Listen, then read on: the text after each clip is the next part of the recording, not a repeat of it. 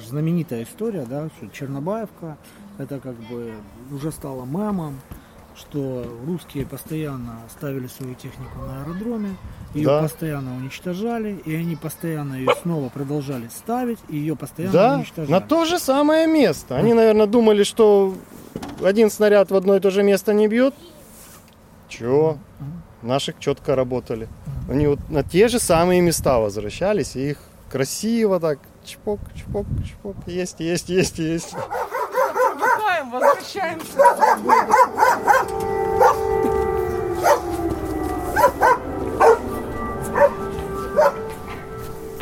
Привіт! Це подкаст Сирена. З вами Максим Каменів та Олексій Арунян. Нещодавно ми побували у Чорнобаївці. Це велике село біля Херсона. Воно відомо в Україні насамперед як символ недалекоглядності російського командування. До звільнення села Збройні сили України багато разів обстрілювали місцевий аеродром, але росіяни завзято продовжували ставити техніку в ті ж самі місця. Ми поговорили з місцевими, дізнались, як вони виживали в окупації та пережили десятки українських обстрілів. У цьому епізоді ви почуєте про сім'ю з шістьма дітьми, яка вирішила зостатися вдома у Чорнобаївці з військовою частиною під боком. А також моторошну історію про те, як місцевий мешканець під час окупації виїхав до крамниці, а повернувся без пам'яті через місяць. Першою в Чорнобаївці нас зустріла Марія Гончаренко, енергійна жінка з веснянкуватим обличчям та сумними очима. Вона голова місцевого кооперативу, волонтерка і захисниця тварин. Мне 43 года, я вообще работаю, как бы основная моя работа это главным инженером фирмы Акватерм у нас в городе Херсоне, то есть система газоснабжения, водоснабжения, сервисный центр. Здесь в Чернобаевке я, вот эта вот верхняя часть, это у нас как бы называемый поселок Авиатор, товарищество Садовое. Я здесь председатель и главный бухгалтер, все в одном лице. Здесь это общественная деятельность. Самое первое, что у нас произошло, когда это было 24 -е. С 5 утра мне начали звонить друзья, война, война началась. Ну, как бы в это не верилось. Я говорю, ну что, глупости говорите. На работу же надо собираться. У меня как раз в этот день важная встреча назначена была. Было где-то около 6 утра. Вот у меня тамбур. Я сижу, пью кофе. И смотрю прямо, вот прямо у нас там вертолетная часть. Прилетают две ракеты, и с этого все началось. То есть начался взрыв. Сначала вертолетчиков подорвали, потом там дальше аэропорт. То есть начались взрывы. Конечно, мы не ожидали. Паника была, страх ужасный. Не знали, что делать. В первую очередь у меня собак много. Я открыла калитку, чтобы собакам было куда от страха бежать. Мы не понимали вообще, что делать. Мы начали документы просто в огород выкинули, потому что нам было убегать, прятаться куда-то. Первый день мы спрятались соседки напротив в подвале все соседи. То есть нас было 11 человек в небольшом подвале. Взрывы были в первый день очень сильные. Ужас был. Люди массово начали на трассе пытаться выехать. Паника была ужасная, все в колоннах все, кто мог, сразу бросились уезжать в сторону Николаева. А вы чего не поехали? Я не поехала, у меня мама как бы в возрасте, и мне абсолютно не на кого было оставить живот. То есть у меня три собаки, три кота. Они у меня все подобранные, все без дома, что у них было тяжелое детство. Ну, я люблю животных, я их просто не смогла бросить. После этого мы уже спрятались, мы не знали, что нам делать, как нас себе вообще вести, потому что над головами начало тоже летать, летали грады. Начала заходить буквально через два дня к нам техника. Сусіди Марії Світлана і Вова Груздови та їхні шестеро дітей теж вирішили не їхати. Я хотів уїхати, але коли почав просматривати всі новості, обстрілювали там під Києвом, я бачив, ну везде обстрілювали, розстріляні машини були. Реально мені страшно було. Як я буду з таким количеством дітей пробиратися? Один-то ще побіжиш, а я їх просто один всіх не закрою. А можете вспомнить, с чего все началось? Вот 24 февраля и дальше. 24 февраля в 5 часов утра были слышны вдалеке выстрелы. Мне стало жутко, муж был на работе. Потом все-таки, когда уже вставало солнышко, я все-таки всех подняла и всех завела к себе в комнату и закрыла двери. И было два прилета, таких, что просто, ну, сначала был свист, потом был большой бум. Было жутковато. Но с моей стороны, так как я мама шестерых маленьких детей, Моя была обязанность это не впадать в панику и с ними сразу же разговаривать. И мне муж позвонил и говорит, Света, что у вас там произошло? Все говорят, что взрыв, дым. Я говорю, у нас все хорошо. Он говорит, как хорошо, если мне все звонят и говорят о том, что был прилет. И я говорю, Я под Скадовском как раз видел, э, аж оттуда было видно, как в Чернобаевке горело. я, Реально.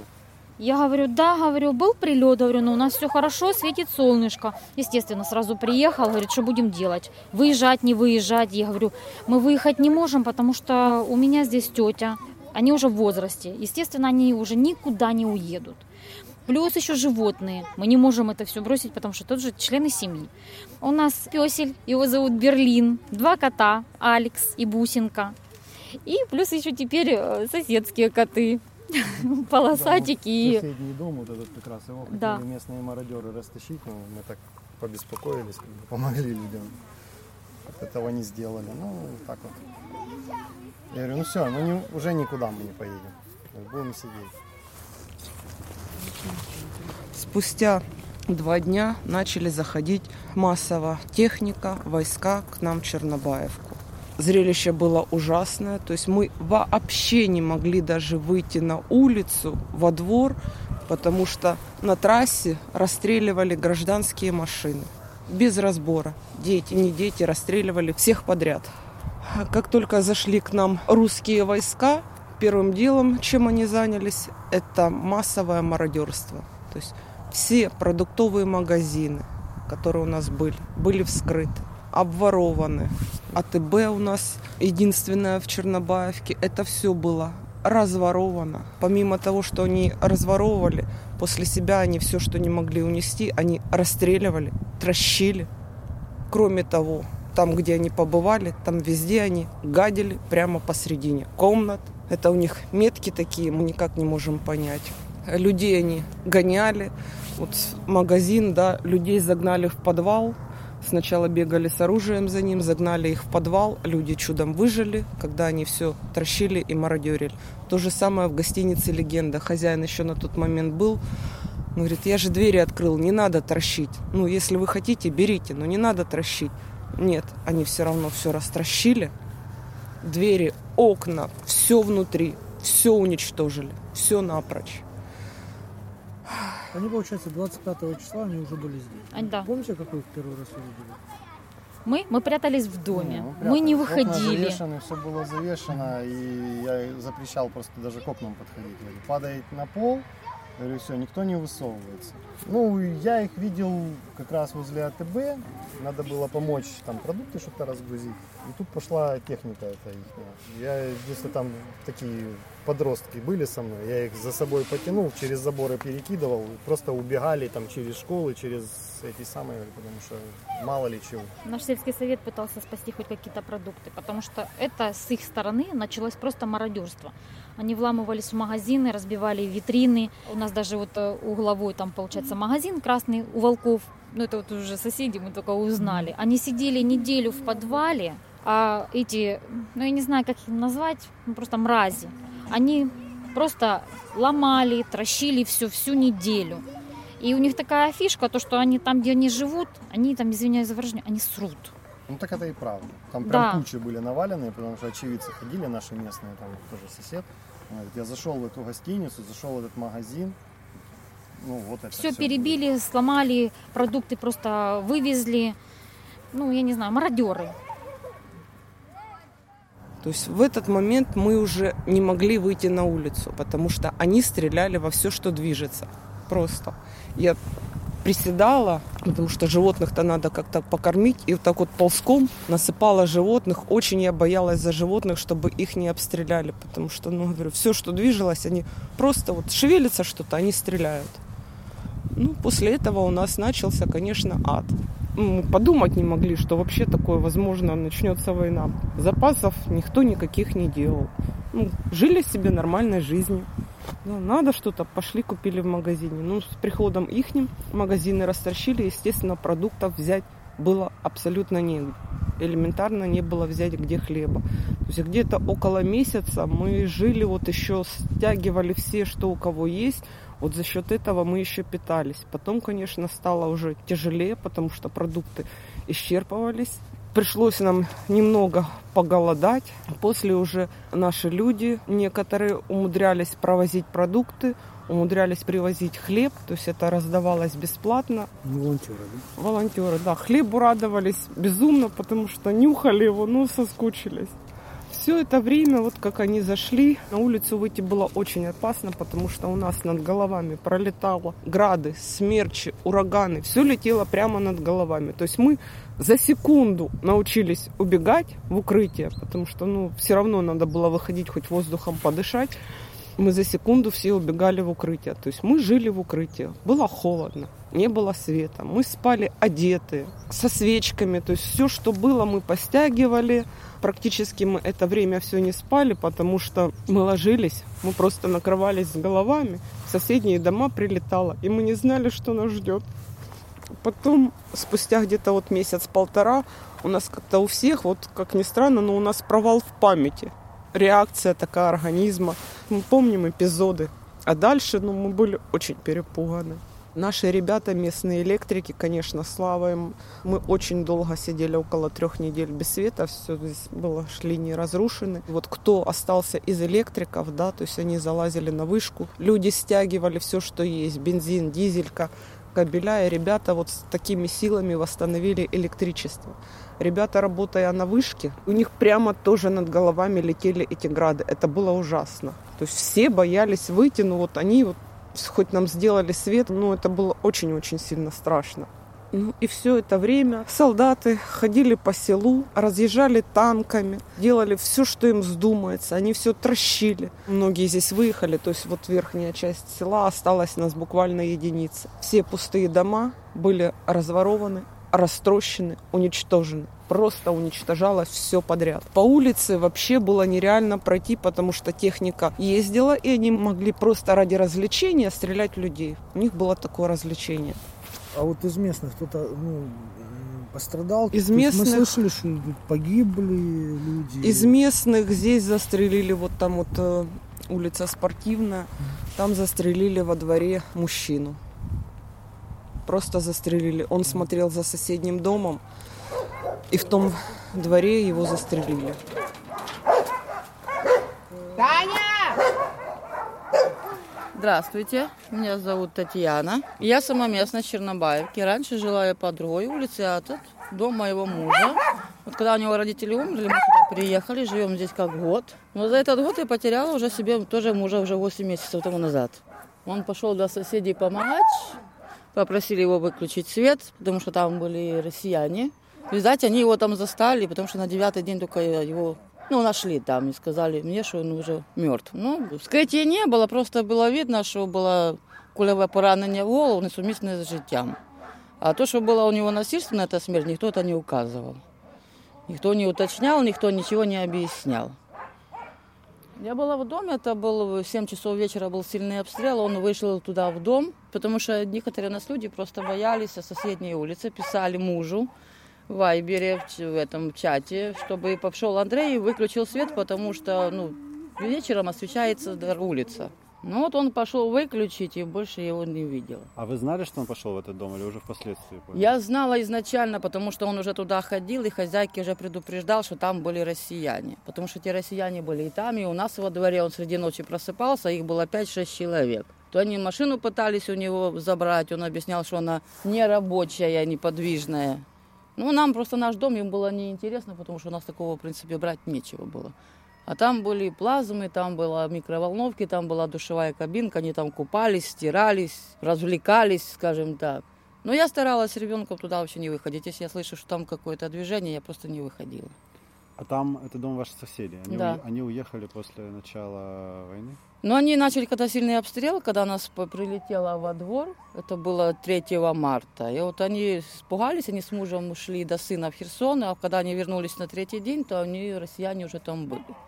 И муж их просто предупредил, чтобы туда они не заходили, потому что их было шесть человек, и они были с автоматами. То есть там были э, российские военные, а он все равно туда пошел выключать свет? Ну, конечно, он просто знал, когда они передвигаются, когда они есть, когда их нету. Они ж не постоянно тут ну, сидели в доме. Не, они перебежками, надо постираться, там, я не знаю, и кушать приготовить, или, я не там же стиральная машинка была. Сейчас я не знаю. Они выносили туда матрасы себе туда в часть. Вещи, продукты, короче. Э, Его сельская рада нашла, отвезла его в морг. Вот. Я в морге уже делала опознание. Похоронили мы его быстро, и нам никто не дал ни родственникам, ни приехать никому. Я была одна и племянник, и больше никого. И сейчас ребенку уже два и два. А когда она потеряла отца, то было ей ровно год и пять месяцев. Как он бесит? Он был человеком, он был добродушный, он был ответственный, он давал для ребенка все, что он мог. И хотя ему было 43 года, он было бы сейчас ему 44. Скажите, то есть когда он исчез, вы сами в дом не ходили? Я боялась, потому что, вам я еще раз говорю, они бегали, их было по 5-6 человек, они между собой даже иногда бывало нап- напивались и между собой друг друга стреляли. Когда они здесь веселятся, я просто заходила в дом с ребенком, закрывала двери, чтобы они просто меня не видели. А когда они подходили, кричали там девушка, то я просто старалась так подойти до калитки, чтобы она у меня была закрыта, чтобы ну, не было, сказать, такого прямого контакта. И ну, если они, которые, некоторые они вопросы задавали, я старалась им отвечать так, чтобы ну, не было каких-то подозрений. Вот они мне спрашивали, вас вы уважаете президента? Я сказала ему такую фразу. Я говорю, мне без разницы, кто там президент, какой правый, какой неправый. Просто они не могут поделить, а страдают просто мои люди, народ простой. По факту так оно и есть. Они не могут поделить свою территорию, не могут поделить землю, а страдают кто? Наши дети и мы. Самые простые граждане Украины. А когда наши вернулись, прокуроры, э, следователи к вам приходили? Ну, Я пока не обращалась, я просто пошла в сельский совет просто спросить, допустим, какая-то помощь нужна мне или могу я какие-то оформить документы. Мне сказали, что пока еще никто ничего не знает. Чтобы вы понимали, этот, э, уже 8 месяцев, пока мы детские, я получала через почту, а не на карточку. Вот. И потому мы существовали из-за того, что моя дочь старшая работает, и сестра вот эта мужа помогала нам финансово как-то. Вот спасибо Маше нашей тоже, что она нас поддерживала продуктами. Потому что, чтобы вы понимали, я осталась одна с ребенком, а сестра, я же говорю, далеко живет, только так помогает. Не думаете выехать? Нет. А куда бежать? От кого бежать? От выстрела вот эти. Я понимаю, Ребенок. хорошо. А Вы думаете, Украина где-то в какой-то части там тоже, вот я читала тоже новости, там и Львов, и и Рівно, и везде ж одинаково, что в Киеве. Везде ж одинаково. Другие реки. Ну, если честно, уже 8 месяцев просто прошло, и я чуть-чуть, ну, как бы успокоилась благодаря тому, что у меня есть просто ребенок. Я живу, живу ради него. Спасибо большое. Извините. Чуть-чуть. Спасибо. Вам Всего- спасибо большое. Всего доброго. Э,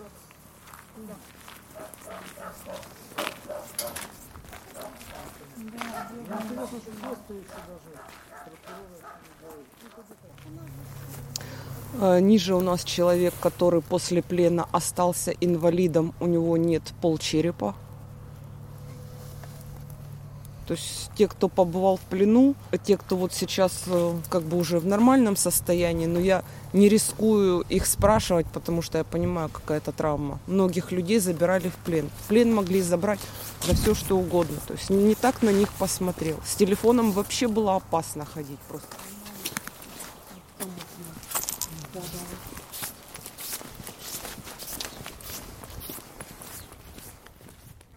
Тамар, у меня сейчас журналисты. Могут ли они с дядь Сашей пообщаться?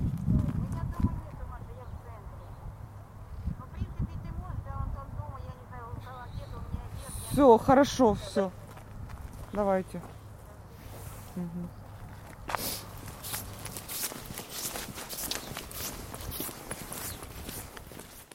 Вони його побили сильно і підкинули під обласну больницю. Коли дали заключення, там я ж кажу, усі ребра в нього перебиті, не було ні одного цілого ребра. Руки. За що? Ми не знаємо. Він не, він не помне, він не може повністю спомнити. Він поначалу казав, що в аварії був. Знаєте, от він прийшов, стріляє, Тамара каже йому, а він що це таке? Вона війна. А він каже, яка війна? Ну, Це так там жінка його. Ні, ні, вони по-моєму відкриті. А? Да, за... гукни Саньку. Саньку, Саньку гукни. Добрий день, Олександре. Розкажіть, будь ласка, що сталося і як? Е, Спочатку, значить, що сталося? Я можу путатися, розумієте? Е, Спочатку, коротше, приїхали до мене люди, при- представилися Чорнобаївками. Е, Ким? десь Чорнобаївська ну, Та він не помне, він вам не скаже. От, це т- таке все воно, розумієте? Саш, Да. а ти можеш шапку зняти? Олександр оголює голову. З правого боку величезна м'ятина. Немає частини черепа. Дірку затягнув тонкий шар шкіри. По- Почти місяць. Це те, що я лежав в больниці. то саме. Ні, коли вони прийшли, в якому місяці? Март, апрель. В апрелі. Що, в, апрелі, по-моєму. 13 апреля. 14 чи 14. 14 апреля прийшли, е, спросили, що до чого. Ну, це я, я смутно все пам'ятаю. В течение місяця почти я взагалі неадекватний. Зрозуміти, як Олександр отримав таку травму, нам допоміг його сусід Сергій, міцний чоловік із засмаглим обличчям. У квітні російські військові затримали їх разом. Поїхали на этот самий в магазин, скупилися. Собачий корм, там корова, мета. Заїхали на заправку, заправили трошки бензина, ну по деньгам там. Возвращались уже домой, возле самолета на блокпосту остановили. Забрали всі документи повністю, машину, мішок на голову, завезли чорт зна куди. Мене викинули через 5 днів в городі. А Саню знайшли десь через місяць, більше чуть-чуть. через місяць. І що було? От вам мішок на голову, і що далі? І що, отметелили, та й все. Це за машину? Чи? Ну, просто отобрали я ж дивлюсь на машину. нього, так метілі. Ну Це не просто- хотів Саня віддавати, взяв ключ в замку, сломав, в замку зажигання. А, Він документи взяв, тут ззаді підійшов, мішок на голову накинули, скотчем обмотали там чи чим чи ізолентою. І в свою машину погрузили і забрали. Хто там в АТО служив, хто зараз служить, такі вопроси. А вас били під час допиту? Да. А як били? Як? Руками, ногами. Кожен раз, от, хто служив в АТО, сказав не знаю. Подача. Кожен раз, як не знаю, так і це. А де знайшли Олександра? А это, він в больниці. Його вибросили возле обласної больниці в городі. Уже побитого такого. А прохожі просто позвали врачей, там, это, забрали. Він там ще місяць пролежав, потім, коли очнувся, сказав врачу, хто він, де він, откуда. І это. Ну, сообщили домой. Наразі Олександр потребує операції. Йому треба закрити діру в черепі металевою пластиною. Сусіди зібрали для нього біля 30 тисяч гривень, але дружина поки не знає, куди його вести на лікування. У Херсон боїться через обстріли, а в інше місто наразі їхати складно.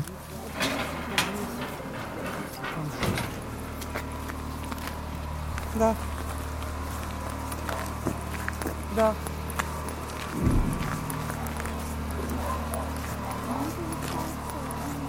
А вот как вы относитесь к тому, что вот Чернобаевка стала мемом? Ну, то есть э, для Украины это такой, э, ну, это как символ тупости русских военных, ну, повод для ю- шуток и юмора. Вот Ну, как, вы- как, знаете, как к этому вы и вообще Шут- местные относитесь? Шутки и юмор, как бы скажу, в эту тему вообще абсолютно неуместны, потому что мы, жители Чернобаевки, мы жили в аду.